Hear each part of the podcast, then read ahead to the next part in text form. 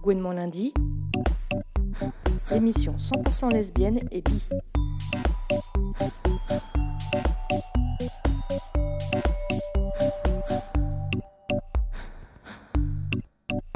Bienvenue sur Gouinement lundi, l'émission féministe qui fait gouiner les ondes, chaque quatrième lundi du mois sur Fréquence Paris Pluriel.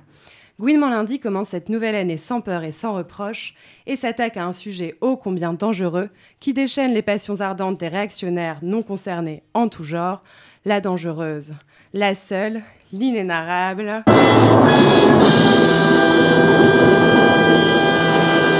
PMA pour toutes, inénarrable, pas chez Gouinement lundi, qui donne la parole ce soir aux premières concernées. Au contraire des pays européens qui, en légalisant le mariage pour tous, ont légalisé en même temps la procréation médicalement assistée, pour les couples de lesbiennes, la France n'a pas sauté le pas en 2013.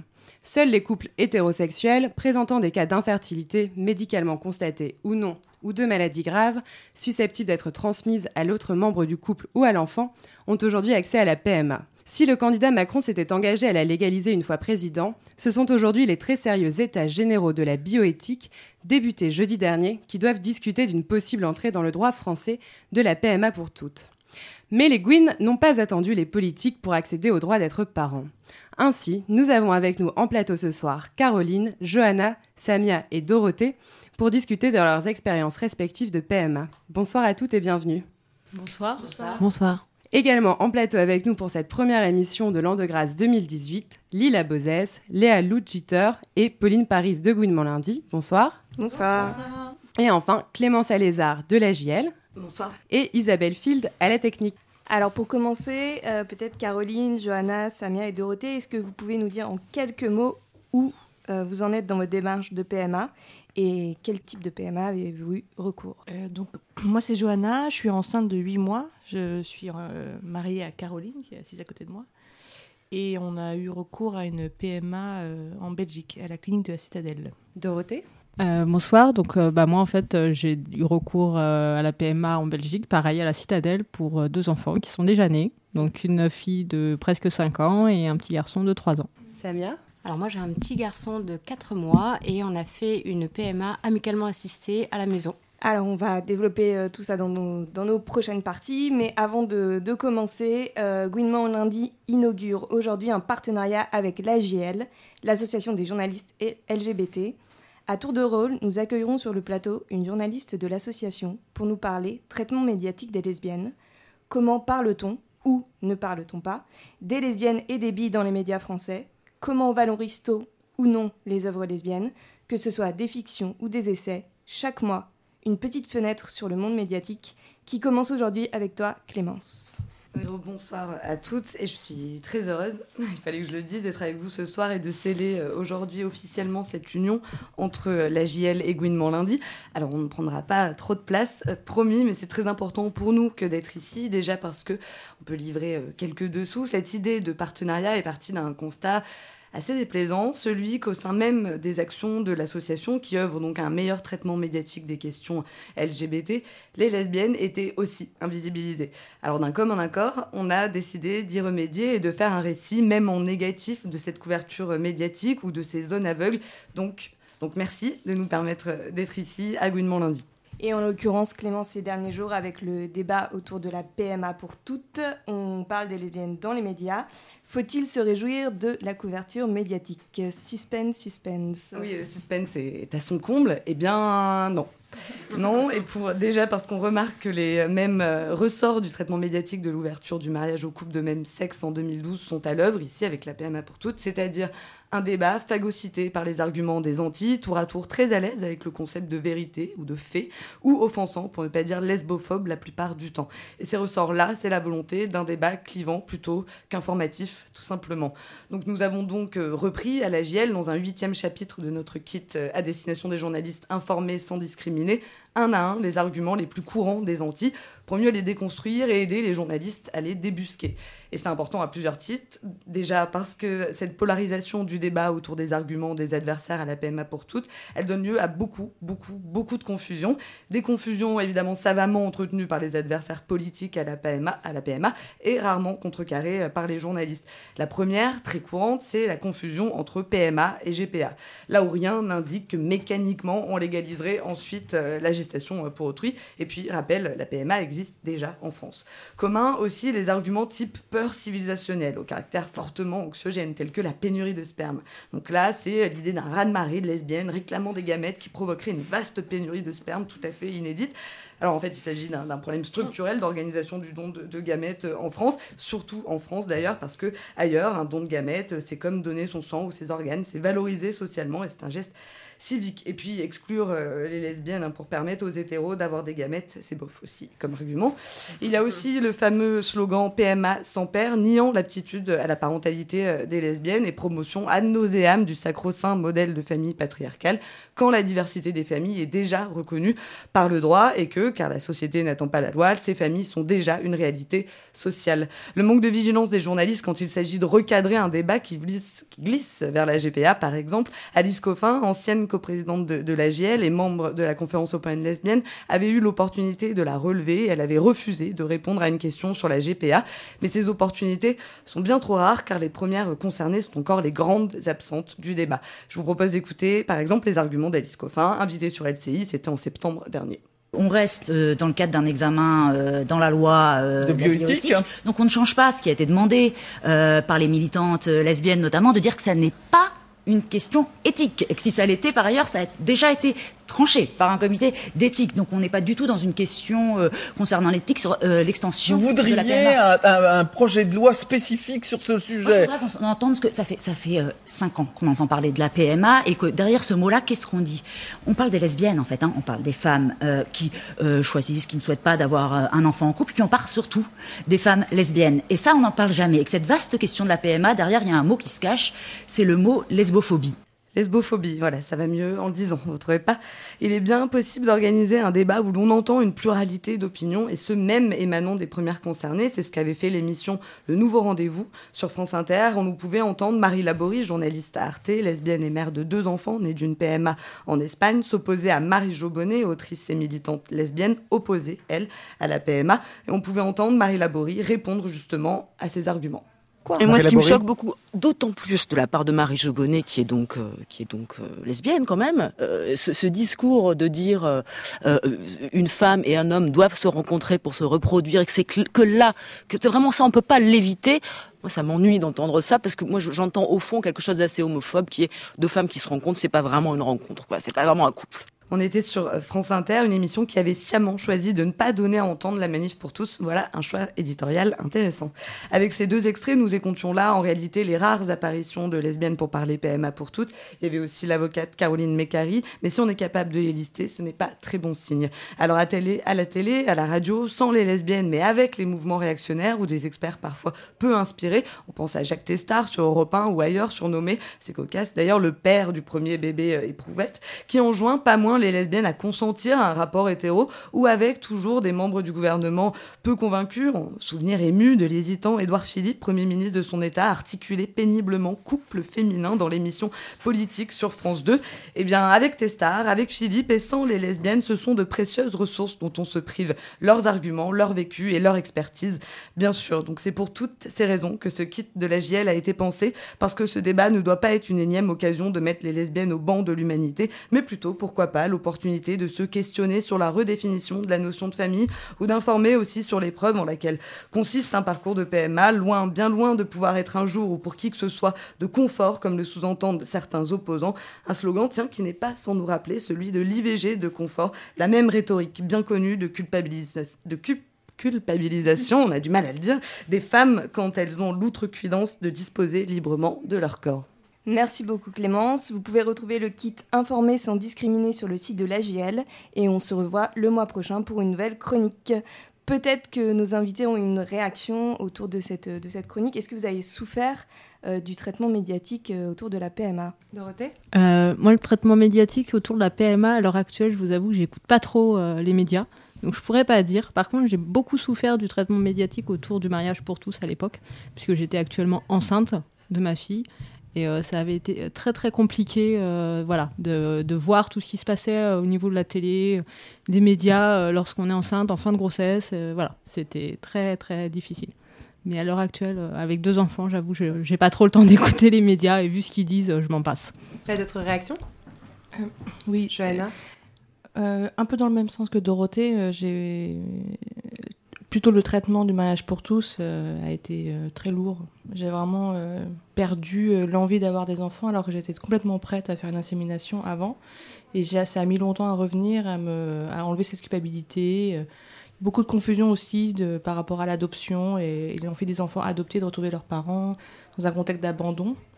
Donc je pense qu'il y a eu beaucoup, beaucoup de confusion dans les débats. Et donc c'était surtout un sentiment, voilà, comme dit, de culpabilisation, ou aussi la peur euh, pour ces enfants potentiellement de vivre dans cette société qui s'est révélée si homophobe euh, à l'époque. Alors juste une petite anecdote, Caroline a une cousine euh, et on qui a eu un enfant, elle à Montréal, et elle nous a dit très justement, en fait le problème c'est pas l'éducation par deux mamans, ça va être le contexte et de mm. faire un bébé à Paris ou en France, parce que à Montréal il n'y a pas de problème.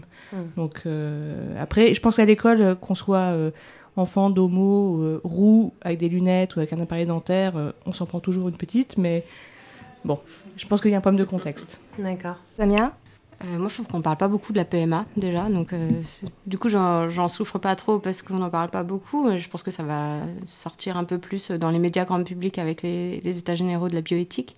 Et, et voilà, sinon, moi, j'ai un petit garçon de 4 mois qui va pas encore euh, euh, à l'école ni, euh, ni à la crèche. Et au final, le, le, seul accueil que j'ai eu par la mairie ou les services de la maternité a été positif aujourd'hui.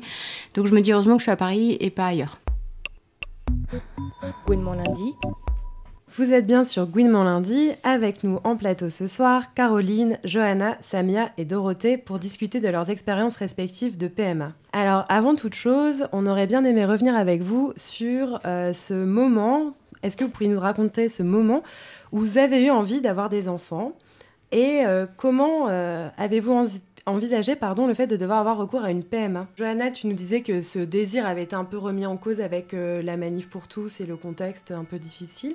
Euh, oui, puis après, on rencontre quelqu'un qu'on aime très fort et, euh, donc on a envie de, créer une famille. Donc euh, on se repose les bonnes questions.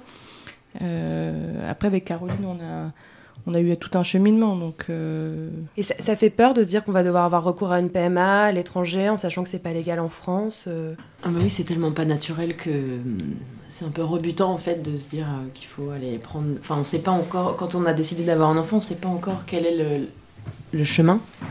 Euh, et quand on met un peu euh, le nez dedans, on voit la montagne en fait. On voit la montagne assez tardivement en fait dans le projet. Voilà, du coup, on a fait nous au plus simple, on va dire. Est-ce que vous pouvez peut-être un peu développer du coup euh, pourquoi avoir choisi la Belgique par exemple? Au plus simple, la distance. Au plus près. en fait, sur la Juste pour préciser, nous, on a, on a fait partie très tôt d'un groupe de parole avec la PGL. Donc, on voudrait aussi remercier et passer un petit message parce que ça a été L'association des parents, gays et lesbiens. Et c'est une mine d'or d'informations. En plus, c'est des super rencontres, donc ça, ça aide quand même énormément. Euh, nous, on avait, on pense, enfin, on avait entendu parler de l'Espagne et de la Belgique. On savait que l'Espagne c'était peut-être un peu plus commercial. La Belgique c'était plus proche, la même langue. Donc on a eu un choix assez naturel et on a rencontré des, deux, deux copines d'une autre assoce d'ailleurs euh, LGBT contre-pied, une assoce de volet qui sont euh, Tatiana et Claire qui sont à la PGL qui nous ont dit qu'elles avaient fait un bébé la citadelle. Donc, euh, en fait, on nous a donné très vite une bonne adresse en nous disant euh, bah, ça, ça va le faire. Donc, on a choisi très vite la citadelle et ça, ça s'est passé très bien dès les premiers rendez-vous. Après, dans le groupe de parole, on a appris qu'il y avait aussi la Hollande. Donc, euh, dans le groupe de parole et les gens qu'on a rencontrés, il y a donc Hollande, Espagne, Belgique.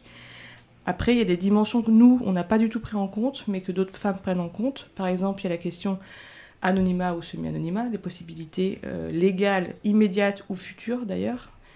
Euh, il y a du la donneur donc Euh, oui, parce que par exemple en Belgique, on peut choisir un semi-anonyme, mais c'est conditionnel au fait que la loi change d'ici les 18 ans de l'enfant. Actuellement, ils ne peuvent pas donner l'information. Donc ils vous font cocher une case, mais qui est dépendante du changement de la loi.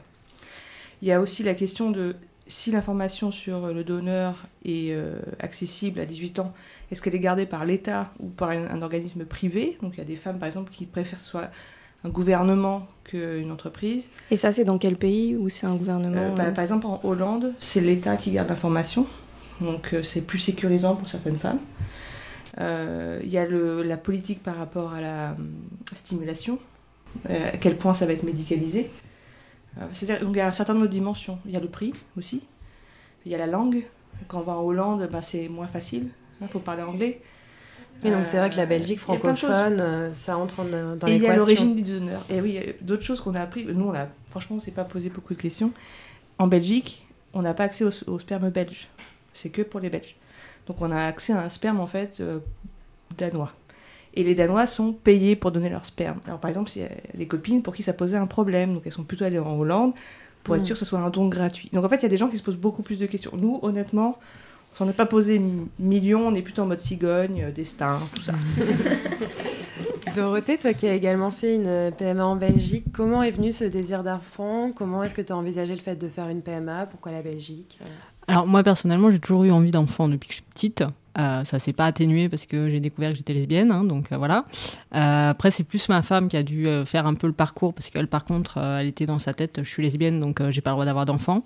Donc, donc elle a fait, droit, elle voilà, je, donc, elle s'est pas posé la question, donc voilà.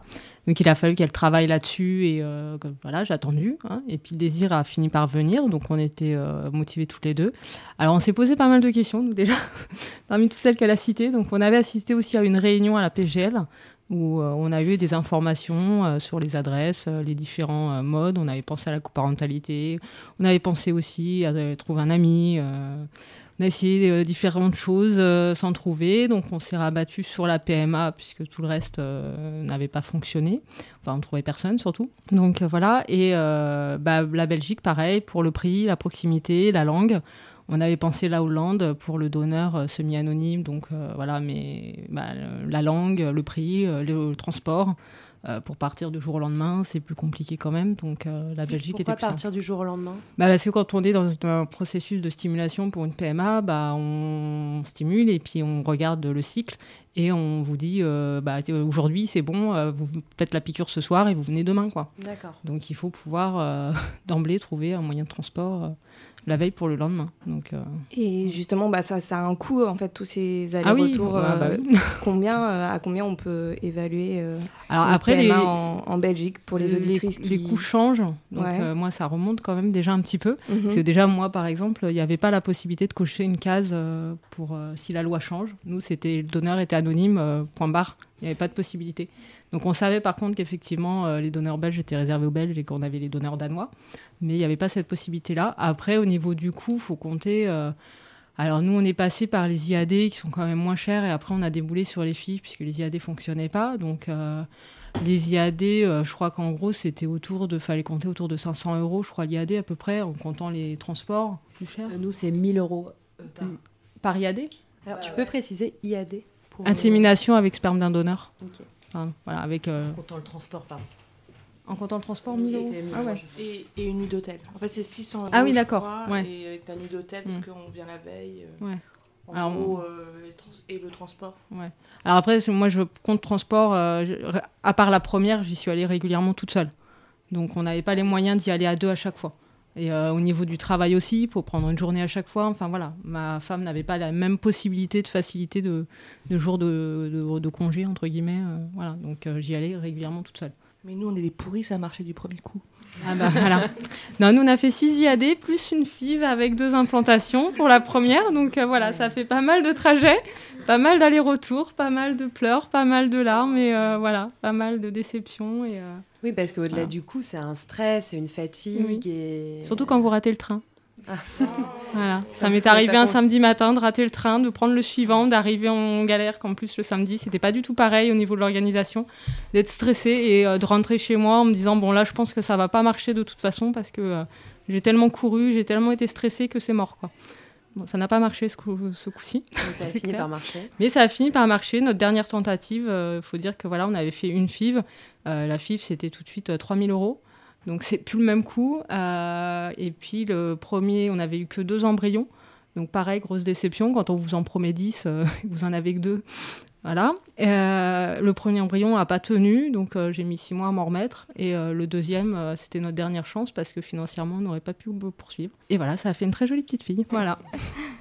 Peut-être Samia, du coup, toi, tu as une, une expérience différente puisque tu l'as fait de manière artisanale. Moi, c'est pas du tout la même histoire et on a eu beaucoup, beaucoup de chance.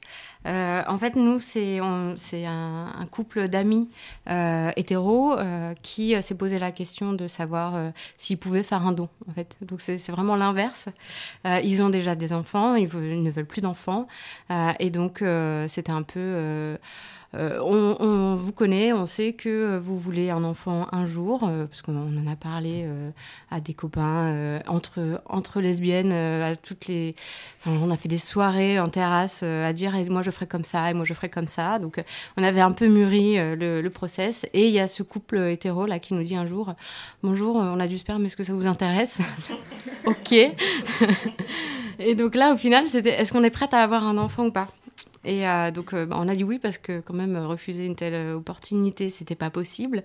Et ça a marché au bout de la deuxième fois. et là, en l'occurrence, donc eux sont assez éloignés de, de nous géographiquement, donc c'était plutôt bien. C'est des gens qu'on connaît, mais qui sont pas non plus des amis proches. Donc toutes les cases étaient remplies en fait pour que ça fonctionne.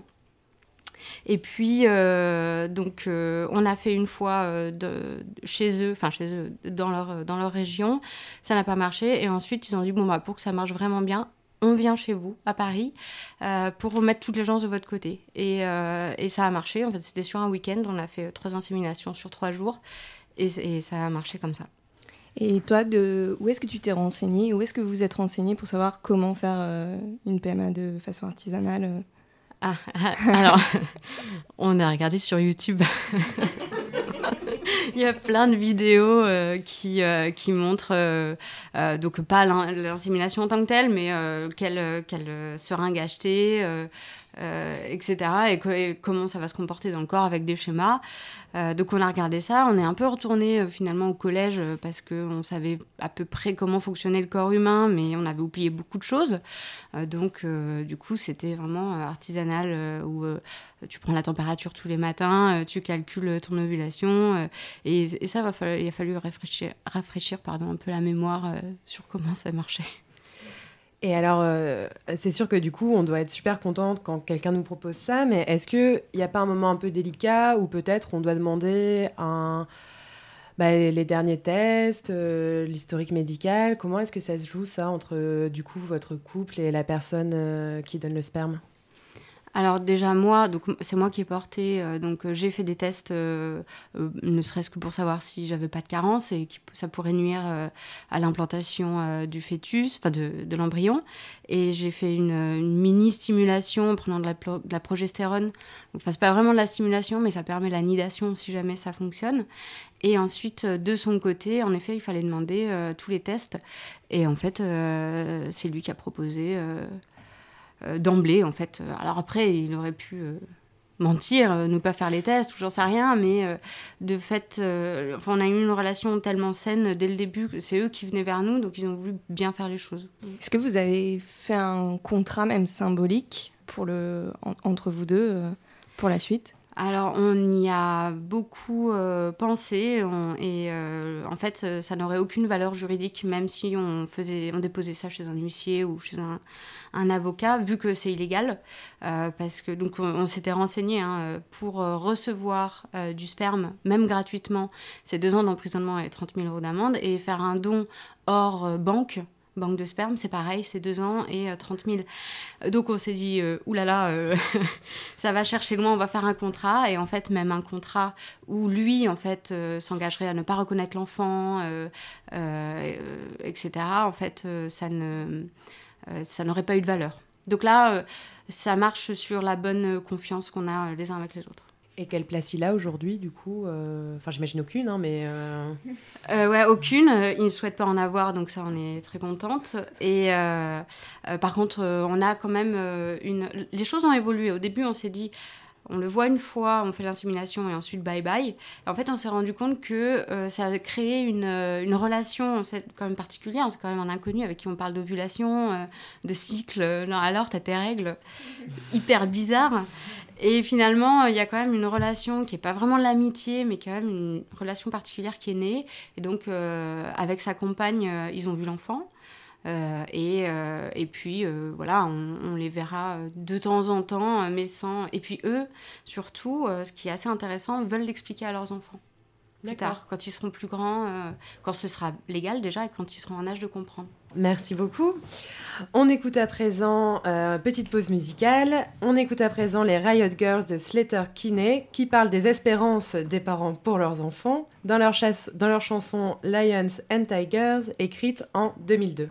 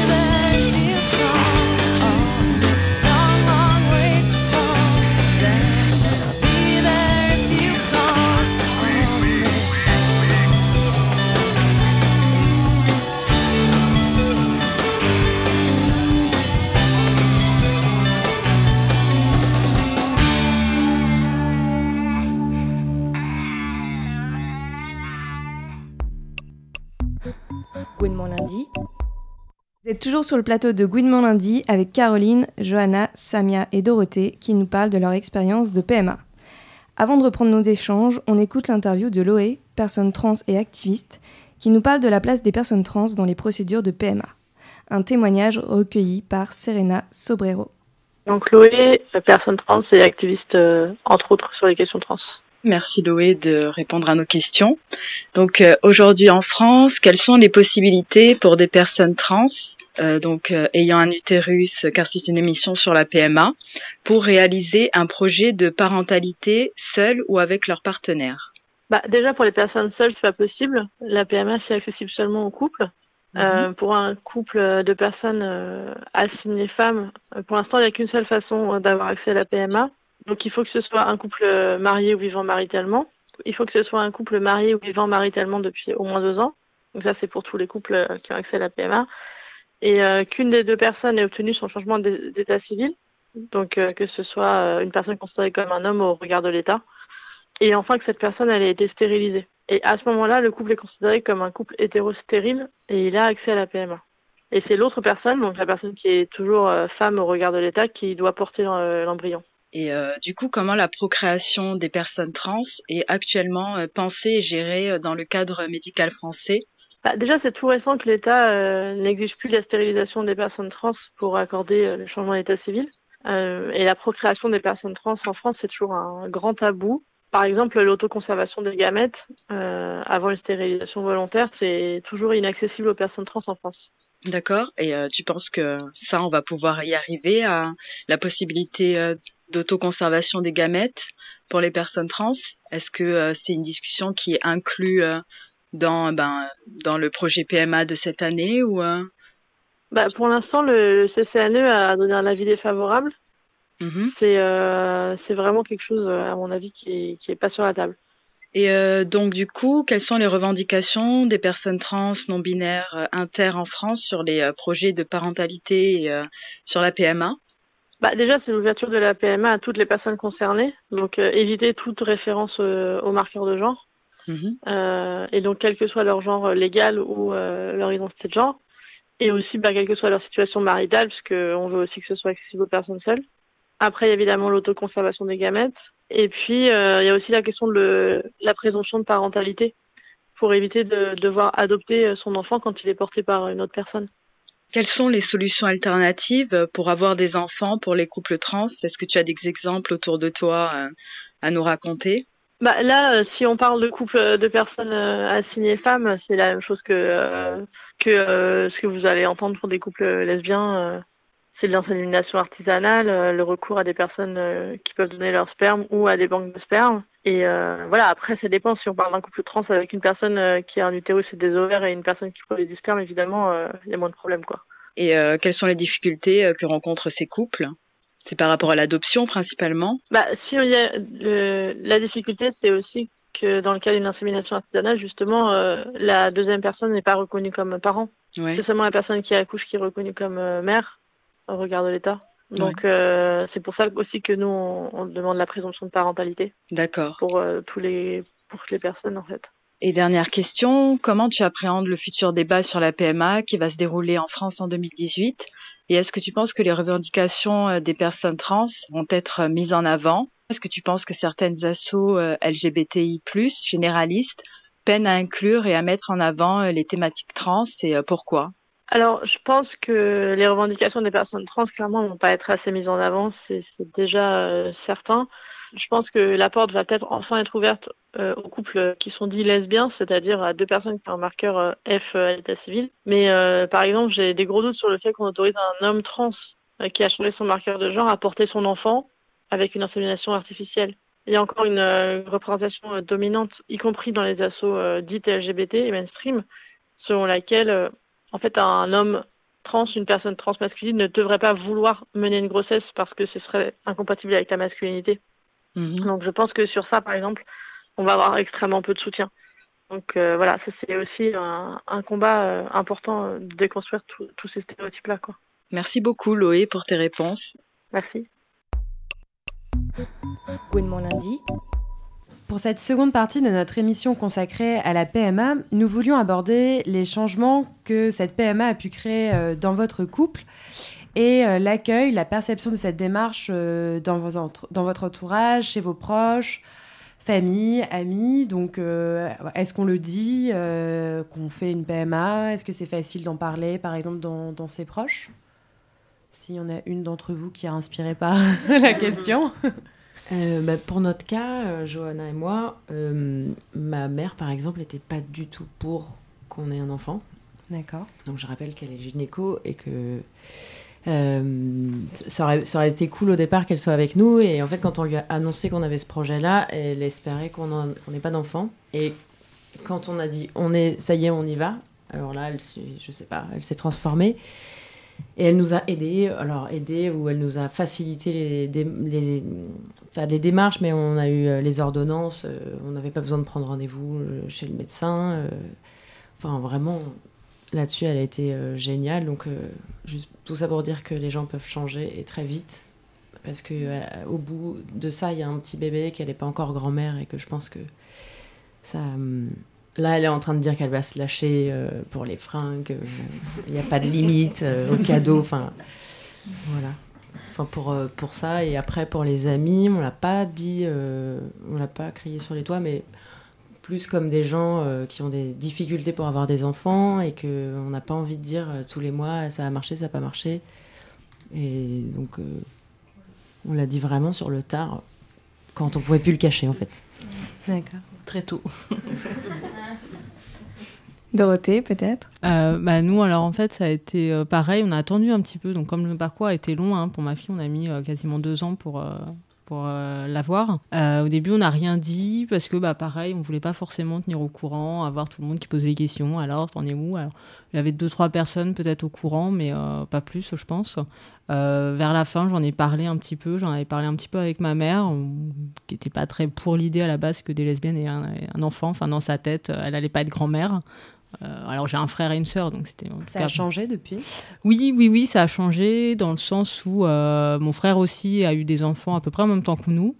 Euh, donc c'était assez marrant. Et aujourd'hui, je vois pas de différence en fait dans son comportement entre euh, ses petits enfants du côté de mon frère et euh, les nôtres. Donc il n'y a pas de problème là-dessus. Après, c'était plus mon père qui n'avait jamais été, n'avait jamais eu de remarques désagréables ou quoi par rapport au fait que je sois lesbienne, etc. Où là, c'était pas forcément méchant, je pense, de sa part, mais quand j'ai commencé à parler, je faisais un parcours de PMA en Belgique, que ça coûtait des sous, etc. En gros, c'était oh mais pourquoi tu te prends la tête? Tu vas dans un bar, tu dragues un mec, et puis c'est bon quoi.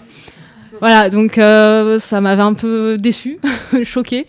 Mais bon, voilà, c'est le tact masculin. Euh. Il y a un argument classique aussi. Voilà, euh, c'est ça. L'argument. lui, il voyait surtout le coup. En gros, tu peux faire ça gratuitement. Pourquoi tu te prends la tête, quoi Donc.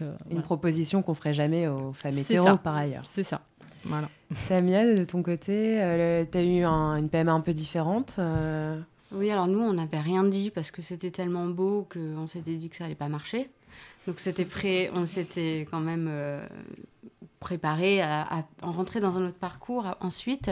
Et euh, une fois que ça a marché, euh, donc bah, on l'a dit dans les trois mois, comme, comme n'importe qui finalement.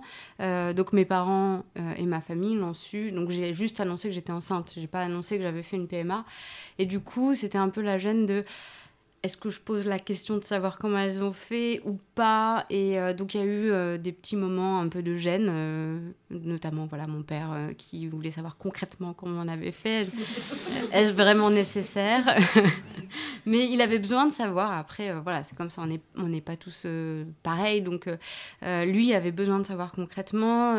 ma grand-mère n'a même pas demandé de savoir comment on avait fait, mais quand même ça titillait. Et nous surtout, on veut pas de secret après, euh, pour, euh, euh, pour Gabin, c'est tu sais très bien que deux femmes ne peuvent pas faire un enfant ensemble, donc on va pas te faire croire ça. donc un jour, il faudra lui expliquer, et vaut mieux que tout le monde dans la famille et dans les amis ait la même version. donc on a expliqué un jour à table comment on avait fait concrètement, et puis voilà, de toute façon depuis qu'il est là, c'est pareil, c'est une avalanche de cadeaux, et, puis, et puis voilà. Peut-être du, point de vue des, rapports avec le, monde médical, est-ce que, euh, pareil, ça s'est bien passé euh, en France? Ou alors il y a eu des peut-être des cas de lesbophobie ou de... Euh, donc nous, pour notre part, tout s'est extrêmement bien passé. Et en plus, comme ma mère connaît beaucoup de monde, en gros, elle nous envoyait dans les labos qui étaient qui était open. Lesbian friendly. Alors, c'était pas non plus. Euh, enfin, en tout cas, il y avait personne ne disait rien. Et, et, le jour, on a eu un petit, mais vraiment un petit truc, on l'a dit à ma mère qui a appelé euh, le radiologue en disant tu c'est ma belle-fille donc tu vas la traiter mieux que ça. Enfin bon du coup nous on a vraiment eu de la chance sur ça, on a été défendus Après moi je dirais que de notre côté on n'a pas vraiment eu de la lesbophobie mais plus de la méconnaissance. C'est-à-dire que régulièrement au laboratoire, il y avait les questions, comme à chaque fois, il fallait que je dise qu'il fallait scanner, les, enfin faxer les résultats en Belgique. C'était ah bon, mais pourquoi vous faites pas ça en France Pourtant vous êtes jeune?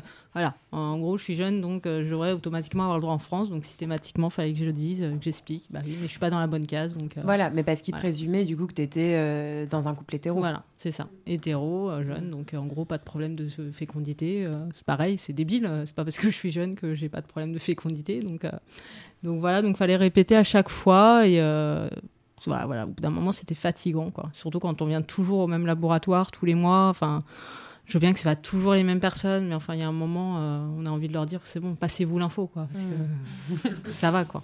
Ou pareil, il fallait rappeler aussi des fois parce que c'était arrivé, je crois deux fois au moins où ils n'avaient pas faxé les résultats. Euh, en Belgique, donc la Belgique qui m'appelle, on n'a pas vos résultats d'analyse de sang, donc appelez le laboratoire, faxez les résultats s'il vous plaît, merci voilà, ça fait du stress en plus, euh, de l'angoisse, parce que du coup, on sait toujours pas, enfin, ça retarde tout et. Euh, tout, tout repose sur euh, tes épaules. Ouais, voilà, c'est ça. Après, sur les, examens qu'on fait avant, en fait, parce qu'il y a toute une batterie d'examens à faire avant de lancer la procédure, ils nous donnent tout un truc. Je ne saurais pas dire si le mec qui m'a fait cet examen ultra douloureux a fait exprès de, de, faire en sorte que ça dure bien longtemps. Mais en, tout cas, où c'est juste qu'il était. Voilà, c'était son habitude, mais le truc a duré hyper longtemps et ça faisait hyper mal. Et euh, voilà. La trompe Ouais. Ouais, ça fait mal. voilà, mais, genre, il s'arrêtait plus, quoi. Il me dit, oui, ça ira mieux quand j'enlèverai le spéculum, mais. Euh, quand tu veux. Même toi. Donc bon, après, euh, peut-être qu'il faisait juste comme ça habituellement et il s'en foutait, quoi. Et pour ces rendez-vous médicaux, est-ce que vous y alliez du coup avec vos compagnes respectives ou plutôt seul parce que voilà peur peut-être des réactions du personnel médical peut-être chacune si vous avez une réponse là-dessus à apporter bah du coup Samia si tu veux commencer. Euh, alors moi au labo j'y allais seule euh, donc euh, il n'y avait pas de enfin je, il me posait pas de questions et je donnais pas de réponse. Après pour le suivi moi j'étais suivie par une sage-femme et j'avais demandé à une copine sage-femme de m'en de m'en conseiller une euh, parce que justement je voulais me préserver euh, de la lesbophobie. Donc elle a été géniale. On a fait les cours de préparation à la naissance avec elle aussi. Enfin en fait on a fait tout le process avec elle parce qu'au moins on savait qu'elle était bien. Et au cours de préparation à la naissance il y avait vraiment plein de couples différents. Euh, enfin un couple, des jeunes couples dont c'était le premier enfant, d'autres où c'était un couple recomposé. Enfin il y avait plein de, de situations différentes. Et à aucun moment elle disait le papa, elle disait toujours l'accompagnant. Donc elle avait beaucoup de tact. Euh, donc ça, ça a été très bien. Et ensuite, quand je suis été suivie à la, à la maternité, euh, je disais juste... Euh, petite anecdote, j'avais rempli mes données et celles de ma compagne sur voilà les, les, deux parents. M'ont dit non mais c'est les données génétiques qui nous intéressent. Donc votre compagne ok mais en fait c'est le donneur qu'on veut. Mais ça a été le seul moment en fait et sinon ils s'en foutent royalement. D'accord. C'est les lilas. Allez au lilas ah, ouais, il faut donner euh, les adresses, hein. vu que vous avez des, quand même des bonnes expériences. Euh. Alors justement, c'est marrant parce que j'ai accouché au Lila aussi. Donc, voilà, et euh, bah, pareil, très bien pour le coup. c'est quoi la question à la base? Est-ce que vous y alliez avec vos compagnes Ah oui, non, alors oui, j'ai fait, en fait, j'ai fait beaucoup toute seule parce que à cause du boulot, euh, voilà, elle pouvait pas forcément être là, etc. Donc j'étais beaucoup toute seule. Par contre, au Lila, pour la petite anecdote, une fois, c'est une femme de ménage. Elle est, comme elle était là le matin, en fait, elle venait me voir à la maternité le matin, alors que le matin il n'y a pas de visite. Femme de ménage, une fois, elle est rentrée en lui disant, euh, vous, pouvez sortir. Euh, normalement, vous n'avez pas à être là. Donc, elle a mm. dû redire, non, mais je suis la compagne. Ah ok. D'accord. ok. Mais bon. Bon, et du coup, pas rapidement, désolée. C'est juste pour faire de la pub pour les bluets. Donc, les bluets, nous, premier rendez-vous, quand on a demandé si euh, donc il n'y avait pas de problème pour euh, qu'on soit toutes les deux, elle a dit oh vous savez euh, des fois il y a même ils sont quatre à dormir dans la chambre, on a des des coparents, deux hommes, deux femmes, donc ça on est là, ça c'est très baba cool hein, les bluets. Et pour vous dire sur ce truc de, de fiche de renseignement, on avait rempli donc les, mes données et celles de Caro. Euh, l'infirmière a quand même voulu prendre l'attention de Caro en disant mais non mais c'est pas génétique oui mais quand même on va prendre on prend tout donc ils sont vraiment cool.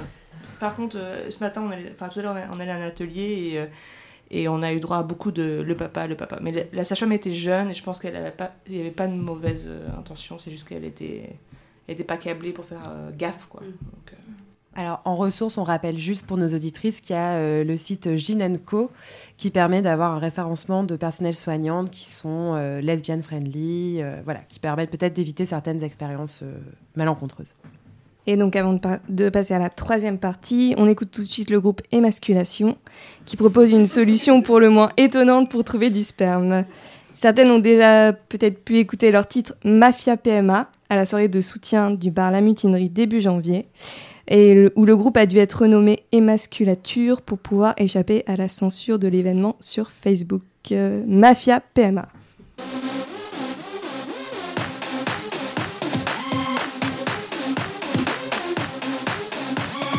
Attaché à une chaise, on te regardera gigoter, ballotté entre tes cuisses, ton petit sac tout contracté. Allez mec, arrête de pleurer, on est déjà très fatigué. T'es le premier d'une longue liste et la nuit vient de commencer. T'entends tes pour ski queen C'est la mafia PMA, nous sommes les Robins des Gwyn.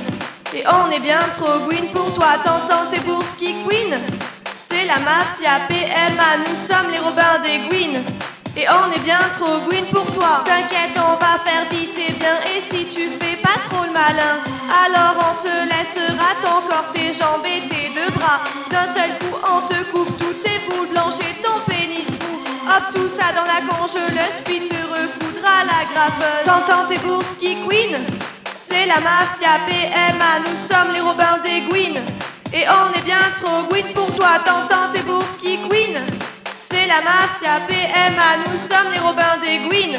Et on est bien trop Gwyn pour toi. Quand le soleil se lèvera, notre glacière sera remplie. Votre sperme, on le filera au Gwyn en mal de PMA. On fera des PMA maison, en baisant fort, en baisant bien. On fera des gosses à tour de bras qui t'appelleront jamais papa. Gwen mon lundi. Pour moi aussi, PMA, Gwyn mon lundi, euh, est consacré ce soir au récit et au partage d'expériences de personnes concernées par la PMA. Lila, tu as pu rencontrer la réalisatrice Émilie Jouvet qui a réalisé le film Aria en 2016 sur sa propre PMA. Oui, alors dans ce film, Émilie Jouvet nous raconte sa propre PMA au travers de conversations avec des amis, des proches qui lui parlent de leur propre expérience de PMA. Alors nous avons commencé par lui demander euh, qui était Aria et pourquoi elle avait choisi de filmer ces conversations sans montrer son visage, avec toujours son ventre au premier plan. En fait, Aria, c'est le titre du film et c'est aussi le prénom de ma fille. En tant que réal, j'avais pas envie d'être actrice. Je suis, pas, je suis jamais actrice dans mes films. Ça m'est arrivé quelquefois dans mes courts-métrages, mais je me sens pas à l'aise donc j'avais pas envie qu'on me voit. Ça permettait aussi le fait qu'on voit, voit pas mon visage mais qu'on voit uniquement un ventre euh, de femme enceinte. Euh, cet anonymat permettait d'être universel. Euh, ce ventre pourrait être le ventre de n'importe qui, n'importe quelle femme, n'importe quelle personne aurait pu être à ma place. Du coup, je pense que ça, ça peut permettre de s'identifier parce que c'est le ventre, c'est un peu comme une sorte de boule de médium. Il y a, une vie qui est en train de, se créer, qui n'est pas encore là. Donc ça, peut inspirer pas mal de réflexion juste euh, de voir le ventre d'une femme enceinte, parce que ça nous touche tous, pas forcément euh, de la même manière d'ailleurs. Et euh, donc ce processus, c'était vraiment intéressant pour moi de que ce soit autour du ventre et pas autour de ma personne, de. J'avais pas envie qu'il y ait trop d'éléments de moi et en même temps tous les gens qui parlent, forcément ils me parlent à moi donc je pense qu'on en apprend aussi quand même pas mal sur moi finalement à travers euh, ce que les gens euh, me répondent. Et donc c'est un peu un portrait en ombre chinoise comme ça. J'y- suis sans y être. Alors on lui a également demandé si certaines personnes venaient voir son film pour y trouver des informations relatives à la PMA. Bah, ça serait bien si ça pouvait être un outil. Je, vois que dans les séances, il y a beaucoup de femmes qui viennent parce qu'elles sont en parcours de PMA ou parce qu'elles aimeraient euh, y rentrer ou parce que justement elles se posent des questions sur leur peut-être potentielle maternité. Donc c'est euh, clair qu'ils viennent chercher de l'info avec le film. Aussi pas mal de personnes qui n'ont pas forcément envie qui sont pas forcément à l'aise d'aller taper à la porte d'une asso Et du coup, un film, c'est plus léger, on va dire. C'est peut-être plus facile d'aller voir, d'aller au cinéma que d'aller prendre un rendez-vous dans une association. ça, ça, peut permettre à certaines personnes qui n'allaient pas forcément se renseigner d'avoir quelques infos. Et enfin, on a voulu savoir comment ça allait depuis la naissance d'Aria et si elle avait des conseils à donner pour les personnes qui souhaitaient faire une PMA ou qui étaient en train d'essayer. Moi, ça va bien. Euh, je suis super contente euh, d'être maman, c'est génial. Enfin, je pense que voilà, c'est quand on a envie d'être parent, il n'y a rien qui peut nous rendre plus heureux que d'avoir un enfant et tout en sachant que c'est très normal aussi qu'il y ait plein de femmes qui n'aient pas du tout envie d'être mère, et ça je respecte complètement. Mais le désir d'être parent, c'est merveilleux quand, quand on a tient notre enfant dans nos bras et quand on le voit au jour le jour, il n'y a, rien de, a rien de plus beau. Surtout, bah, j'ai fondé un groupe euh, de parents euh, homo et LGBT, et surtout des mamans lesbiennes d'ailleurs, sur Facebook. Donc si justement on essaye d'organiser des soirées, enfin des soirées, peut-être des rencontres plutôt euh, euh, pour, euh, bah, pour, que nos enfants se rencontrent et pour que nous on se rencontre aussi parce que dans, dans le milieu LGBT c'est pas forcément adapté. parfois il y a beaucoup d'événements mais c'est souvent des grosses soirées, des trucs comme ça. Et en fait quand on a des enfants, bah, d'un coup on se retrouve coupé de tout ce qui se passe dans la communauté. Et il y a plein, plein de parents LGBT qui sont un peu dégoûtés parce qu'ils ne peuvent plus rien faire, ils ne peuvent plus aller rencontrer d'autres personnes LGBT parce qu'ils ont des enfants qui sont coincés. Donc l'idée c'était de, pouvoir euh, se réunir et de pouvoir organiser des petits événements sympas euh, qui seraient aussi cool pour les enfants que pour les grands. Je dirais ne pas hésiter à se faire accompagner par un psy bienveillant, quelque chose, vraiment quelqu'un qui soit extérieur au couple ou si on est une personne seule ou si une femme seule. Ne pas hésiter à chercher de l'aide extérieure, quelqu'un qui soit vraiment là pour en parler parce qu'on n'ose pas souvent en parler, surtout quand il y a des cas de fausse couche qui est hyper fréquent, c'est 20% des femmes. Donc ça peut arriver à tout le monde et en général, malheureusement, ça, arrive fréquemment. Il n'y a pas d'espace dans la communauté LGBT en tout cas pour parler de ce genre de choses, les fausses couches, tout ce qui est lié euh, bah voilà, tous les trucs chiants qui peuvent arriver pendant la grossesse aussi. Donc euh, je dirais, euh, faites-vous aider par des gens extérieurs. Voilà. Merci. Gouinement lundi. Alors, de retour sur le plateau de Gouinement lundi, on est toujours avec euh, Johanna, Caroline, Dorothée et Samia. Et l'émission est passée très vite, mais on voulait euh, évoquer avec vous euh, deux questions. La première, c'est donc la question de la procédure d'adoption. comment est-ce qu'on fait? Est-ce que vous l'avez déjà fait pour Samia et Dorothée? Et euh, ensuite, on verra un petit peu l'éducation euh, ou ce que vous pensez de la future éducation de vos enfants. Mais déjà, peut-être pour la procédure d'adoption. Alors nous, on doit déjà se marier, euh, c'est Samia. Donc on doit déjà se marier et ensuite on lancera la procédure d'adoption. On a fait le choix de de se faire aider par euh, une avocate euh, parce que comme déjà on, euh, Gabin a déjà 4 mois enfin on prend du retard déjà dans le début du dossier donc on veut que quand il soit déposé ça soit tout carré et voilà c'est c'est pour un principe de célérité mais donc ça c'est pas c'est pas obligé de, de prendre une avocate? Non, non, c'est pas obligé. C'est juste que nous, bah, on la connaît et, et puis comme ça, elle sait comment tourner les, les courriers, etc. Donc, voilà, on fait appel à elle, appel à elle mais c'est pas obligatoire. Pareil, est-ce que ça a un coût euh, C'est combien euh, ça se, enfin, A priori, ce serait vers 700 euh, euros. après, il y a, y a, y a d'autres avocats à Paris qui prennent beaucoup plus cher qu'elle. voilà. Mais alors, c'est parce qu'il y a un risque que la procédure d'adoption soit rejetée? Qu'il y a cette avocate derrière pour bien blinder le dossier? Alors, elle, euh, bah, déjà, elle sait comment rédiger les, courriers. Euh, donc, euh, nous, ça nous aide quand même, enfin, ça nous tranquillise. oui, je pense qu'elle peut, être, peut être refusée. Après, la Cour de cassation a quand même tranché en faveur de, des dossiers des lesbiennes. Donc, ça, ça, a priori, ça va. Mais c'est juste qu'on ne veut pas faire des allers-retours avec le tribunal en disant il manque la pièce machin, il vous manque un courrier. voilà, on veut bétonner le truc. Oui, c'est-à-dire qu'après euh, le passage du mariage pour tous et de l'adoption. Il y avait certains tribunaux qui refusaient l'adoption parce que la PMA n'était pas légale en France, donc il y avait une, incohérence dans le droit, d'où ta, ta, précision. Euh, bah nous, en fait, il a fallu déjà attendre un petit peu euh, de se marier. Donc, attendre, oui, c'est passé en 2013 la loi, mais attendre de, de, ma femme surtout. Et il en vit pas se marier juste pour adopter. Euh, après l'adoption, on a commencé à imprimer les documents. Pour l'instant, c'est pas encore lancé, mais euh, j'espère pour bientôt. Après, moi, ce que je voulais rajouter sur le côté adoption, c'est que ça me gêne énormément euh, cette histoire d'adoption, dans le sens où, pour moi, mes enfants, ils ont, ils rentrent pas dans les critères d'adoption classique. Une adoption, pour moi, c'est un enfant qui a été abandonné ou qui a perdu ses parents. Les miens sont pas dans cette configuration-là. Je veux dire, ma femme est là depuis le début. si elle n'avait pas été là, il serait peut-être pas là non plus. Enfin voilà, pour moi, c'est un parent euh, comme n'importe qui et j'aurais préféré qu'elle aille en mairie reconnaître euh, les enfants euh, comme n'importe quel papa reconnaît les enfants sans faire un test de paternité avant quoi. Donc voilà. Oui, parce que dans le cas des PMA hétéros, il y a présomption de paternité et présomption de reconnaissance. Mm. Et justement, là, tes enfants donc, ont 4 ans et demi et 3 ans, c'est ça? C'est ça. Est-ce que ça pose des difficultés, le fait que Vanessa n'est pas encore adoptée dans la vie de tous les jours, dans les démarches administratives Alors, dans la vie de tous les jours, pour l'instant, on peut dire que ça va. On a réussi à faire qu'elle soit sur le contrat à la crèche, elle est en responsable légal 2 à l'école, même si j'ai du coup, enfin, j'ai pas, j'ai pas pu cocher la case responsable légal donc enfin autorité, enfin autorité parentale, je veux dire. après, bah, les factures, elles arrivent qu'à mon nom, sympa. Euh, voilà, donc c'est plus dans des petits trucs comme ça. Si euh, les enfants sont que sur ma carte vitale, sont que sur euh, ma mutuelle. Donc s'il n'y a pas ma carte vitale, elle peut pas les emmener. Enfin, donc nous on n'a pas eu de soucis jusqu'à maintenant. Après c'est aussi parce que j'ai un emploi du temps qui est plus souple que le sien. Donc s'il y a besoin d'aller à l'hôpital, c'est moi qui vais. Enfin voilà, mais ce serait l'inverse. Elle devrait aller à l'hôpital, ce serait plus compliqué. Elle devrait s'occuper du côté médical, ce serait plus compliqué. Donc voilà. Là, pour l'instant, nous, ça va, mais parce que euh, la situation fait qu'on euh, on s'arrange avec. Quoi. Et peut-être dernière petite euh, question pour, pour vous toutes, même si vous, votre enfant n'est pas encore né, mais est-ce que vous avez pensé à une éducation spécifique, féministe ou non binaire pour, pour votre enfant, ou est-ce que vous l'appliquez déjà? Alors, bah, donc j'ai le micro, je continue.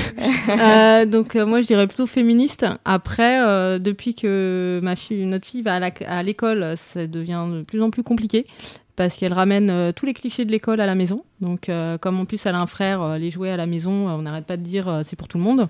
Il n'y a pas de jouets pour toi et de jouets pour ton frère. Hein. donc voilà. Et systématiquement, elle dit à son frère non, c'est pas pour toi, c'est pour les filles.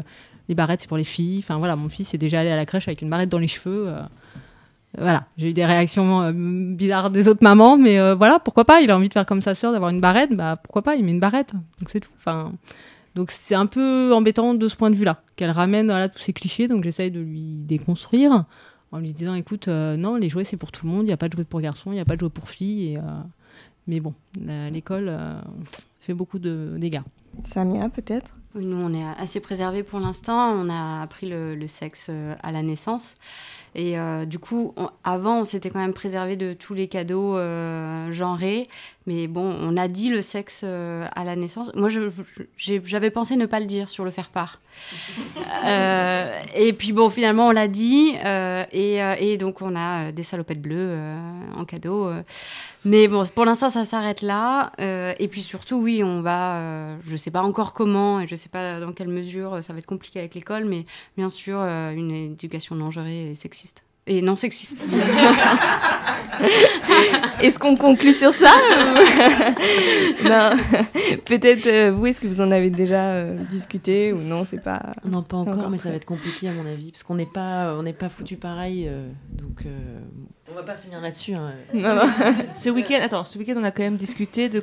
Ce qui était important, c'est qu'on fasse en sorte que notre enfant soit quelqu'un de bien. Donc, on en est un peu là on avance petit à petit. Après, il y a des choses, je voudrais rajouter, euh, il y a des choses qu'on contrôle pas. Moi, je déteste le rose. Euh, je voulais pas de rose quand elle était bébé. Ma fille à 4 ans et demi, elle adore le rose. Mon grand malheur. Mais c'est comme ça. Pas choisir. En fait, juste pour expliquer, c'est-à-dire que moi, je, je, peux parfois être un peu cliché. Donc, euh, si on a un petit garçon, j'ai peut-être avoir envie qu'il fasse du rugby. Donc, c'est pour ça. Il vaut peut-être mieux pas que je m'exprime sur cette radio. mais bon, on n'est pas toutes parfaites, les lesbiennes. Donc, voilà. Et euh, pour euh, toi, du coup, Dorothée, bon, Samia, tiens, encore un peu petit, est-ce que tu as réfléchi à des espaces peut-être, euh, donc extrascolaires, qui seraient particulièrement safe? Bon, on avait reçu par exemple en, septembre dernier une asso qui était particulièrement safe pour faire du sport pour les filles où il n'y avait pas les clichés sexistes, choses comme ça. Est-ce que ça existe ça pour les enfants à Paris, des endroits où ce serait un peu le, tu vois, le, comment ça, le, label euh, non sexiste, non homophobe, ou est-ce que ça n'existe pas du tout? Alors, euh, j'avouerai que j'ai pas du tout cherché. Mhm. Pour l'instant, euh, le sport, euh, c'est assez limité. Ils se contentent de faire de la baby gym à côté de la maison. Voilà, on va au plus simple aussi. Euh, Paris, c'est loin, mine de rien. Je suis en banlieue parisienne, donc pas forcément facile. Après, on verra en grandissant, enfin, quand ils vont grandir, peut-être qu'on. Mais je me suis pas renseignée sur cette question-là. Là, par contre, on réfléchit vraiment à retourner plus vers la PGL pour faire des, pour faire des activités, un peu des, des, bah, des galettes, enfin, des trucs comme ça, les activités un peu qu'ils proposent pour être avec d'autres familles, euh, d'autres familles un peu comme, comme la nôtre, quoi. Qu'elle voit aussi qu'elle n'est pas toute seule et euh, qu'elle voit d'autres modèles familiaux que euh, ce qu'elle voit à l'école. Peut-être en deux mots, euh, que propose la PJL euh, comme temps euh, parents-enfants euh, On parlait des galettes tout à l'heure. euh, Johanna, je sais pas si En tu fait, veux- ils proposent plein plein de choses. euh, alors, je suis pas, on n'est pas venu ici pour faire de la pub pour la PGL, mais dans les faits, c'est une association qui aide énormément. Tu parlais des comment écrire des courriers pour faire une demande d'adoption, c'est typiquement le genre de choses d'aide qu'ils peuvent fournir. Et euh, ils sont euh, très axés euh, réseau et événements post-naissance. Donc il y a même des week-ends organisés, il y a des soirées galettes quand c'est la, la galette des rois, il y a Noël, il y a Pâques, enfin, ils font tout en fait. Ils font les événements un peu normaux, familiaux de la vie, mais voilà, dans, un cercle de personnes qui se ressemblent un peu plus. Et qui vivent peut-être des mêmes expériences. Ouais, euh, voilà, après je pense qu'il faut mixer, hein, mais... Bah, il y a la- le groupe Facebook euh, dont parlait aussi Émilie Jouvet dans, dans le reportage, donc euh, ça peut être... euh, Oui, et puis c'est des ressources qu'on pourra Plusieurs remettre euh, ouais. du coup sur euh, notre superbe site internet et page Facebook. Je passe euh, à présent le micro à Pauline Paris euh, pour terminer euh, en douceur cette émission avec sa chronique La chanson fait son coming out consacrée ce soir à Suzy Solidor. Bonsoir Pauline. Bonsoir.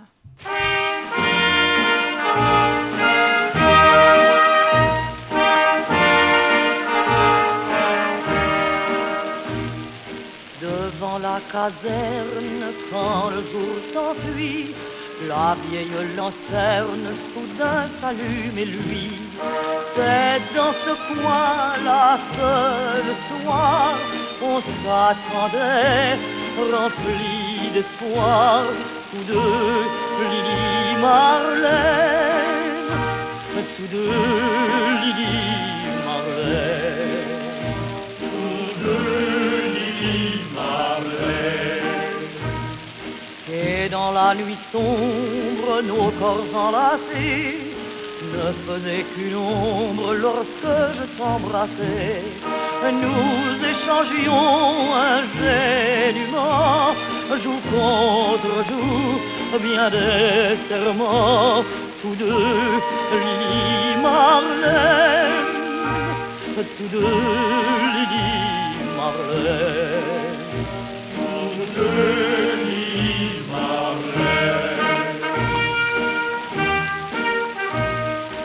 Le temps passe vite lorsque l'on est deux. Hélas, on se quitte, voici le couvre-feu. Te souviens-tu de nos regrets lorsqu'il fallait nous séparer? Dis-moi, Lily Marlène, dis-moi, Lily Marlène. Dis-moi, La vieille lanterne s'allume toujours devant la caserne lorsque finit le jour. Mais tout me paraît étranger. Aurais-je donc beaucoup changé Dis-moi, Lily Marlène. Dis-moi, Lily Marlène. Dis-moi, Cette tendre histoire de nos chers vingt ans chante en ma mémoire malgré les jours, les ans. Il me semble entendre ton pas et je te serre entre mes bras. Lily, Lily Marlène, Lily, Lily Marlène.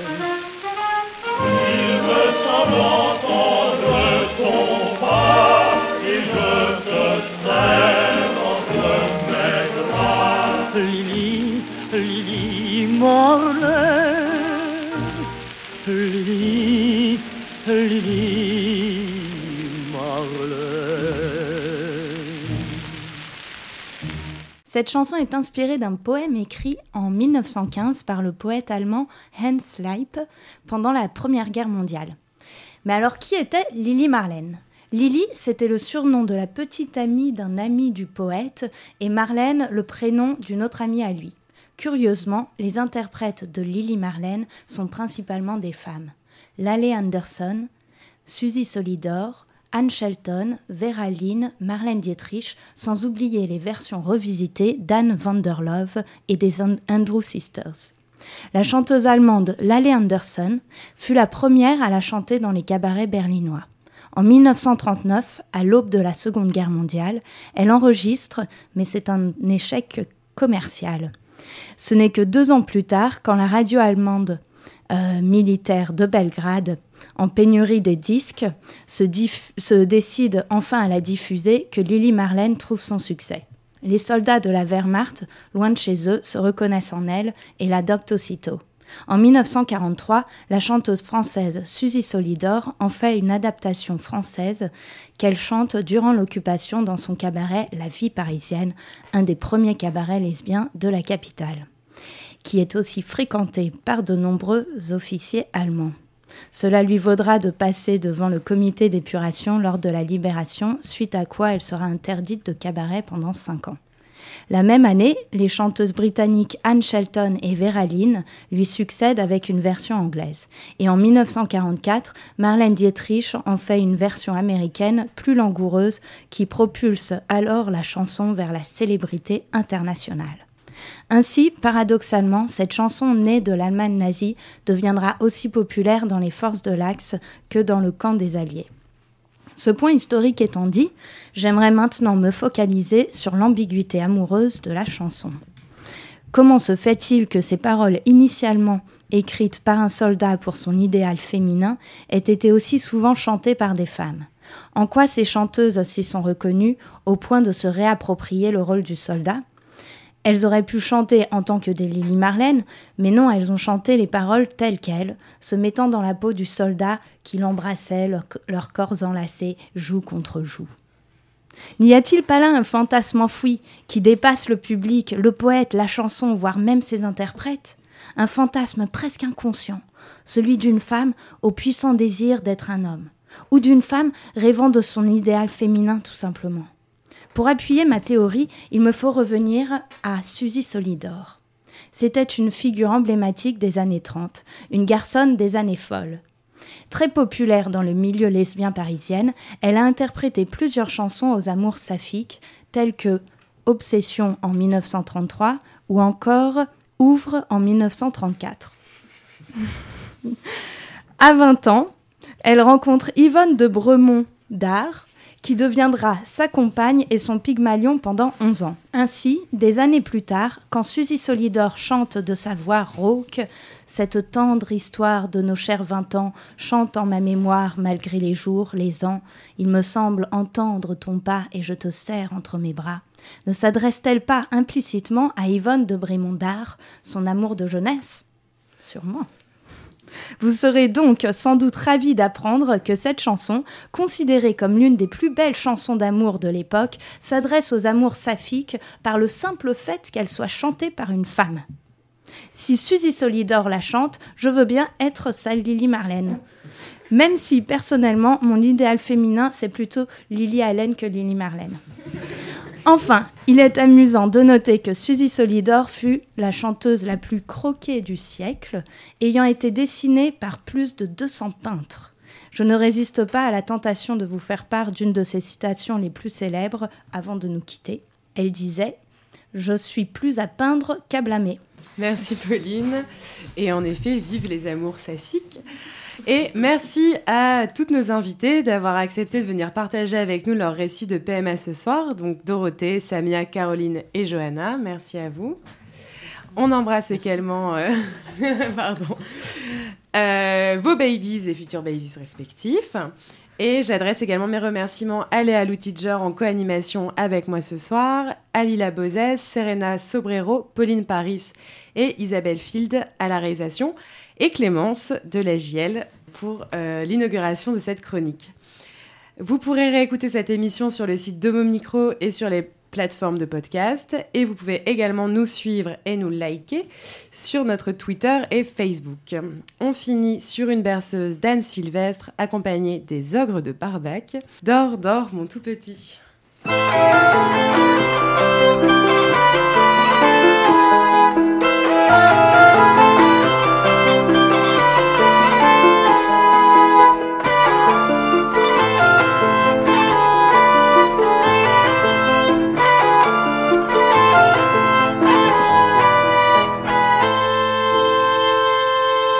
Quand tombe la nuit, la lune vient nous voir.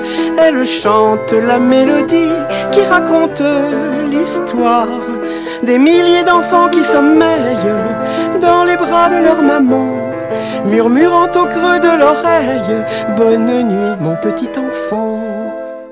Tombe, tombe la nuit, chante la mélodie.